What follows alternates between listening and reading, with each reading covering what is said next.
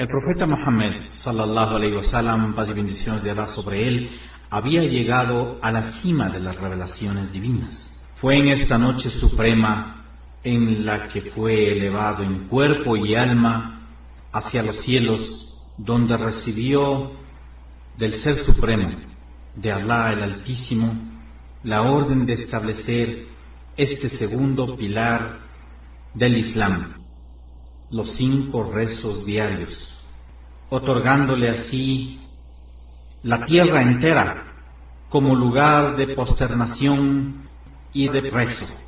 Este pasaje es conocido como Al-Isra o Al-Mi'raj, el viaje nocturno y la ascensión.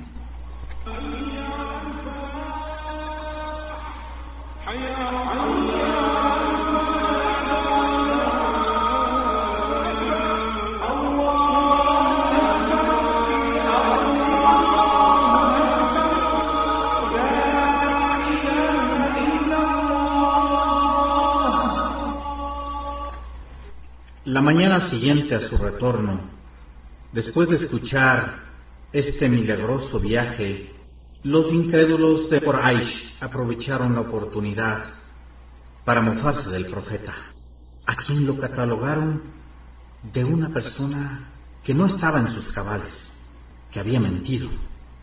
La persecución contra los creyentes entonces se incrementó de una forma incontenible, de tal forma que constantemente se encontraban en peligro de muerte. Así, el profeta Muhammad, paz bendiciones de Alá sobre él, se encontraba listo para preparar un viaje y dejar Mecca. Una delegación de aquellos que habían abrazado el Islam desde la ciudad de Yatrib, hoy Medina, a 250 millas de allí, ofrecieron sus hogares e invitaron a todos los musulmanes a vivir en paz y tranquilidad en esa ciudad.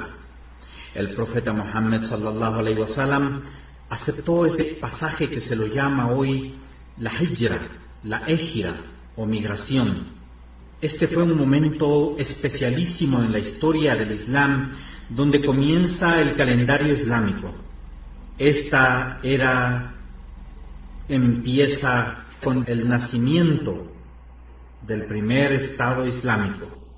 Así Yatrib se llamó Medina Nabawi, la ciudad del profeta. El profeta wasallam dejó la ciudad de Mecca después de 13 años de constante invitación al Islam.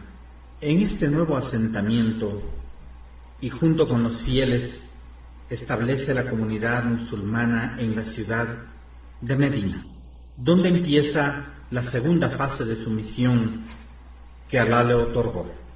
Desde Medina, el Islam resplandecería bajo la dirección del profeta Muhammad sallallahu alaihi wasallam.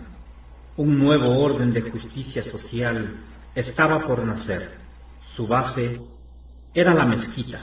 Aquí, la visión de la practicidad del credo islámico debía tomar forma en todos los niveles para toda la gente del mundo, para todas las razas. Aquí, en Medina, toma forma la primera constitución mundial, que se le llama ahora la Carta de los Derechos Humanos y Libertades, donde se garantizaba libertad de conciencia y adoración tanto para musulmanes como para no musulmanes, seguridad y protección de cualquier invasión o ataque, justicia y abolición de crímenes y prácticas inmorales. والذين آمنوا وهاجروا وجاهدوا في سبيل الله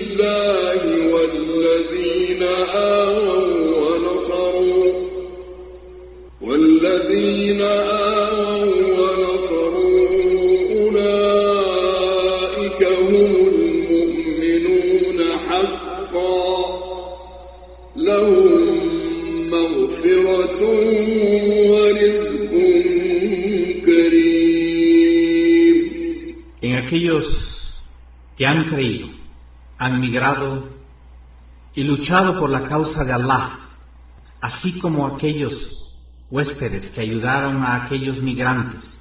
Esos son los verdaderos creyentes. Para ellos habrá el perdón de Allah y generosas provisiones.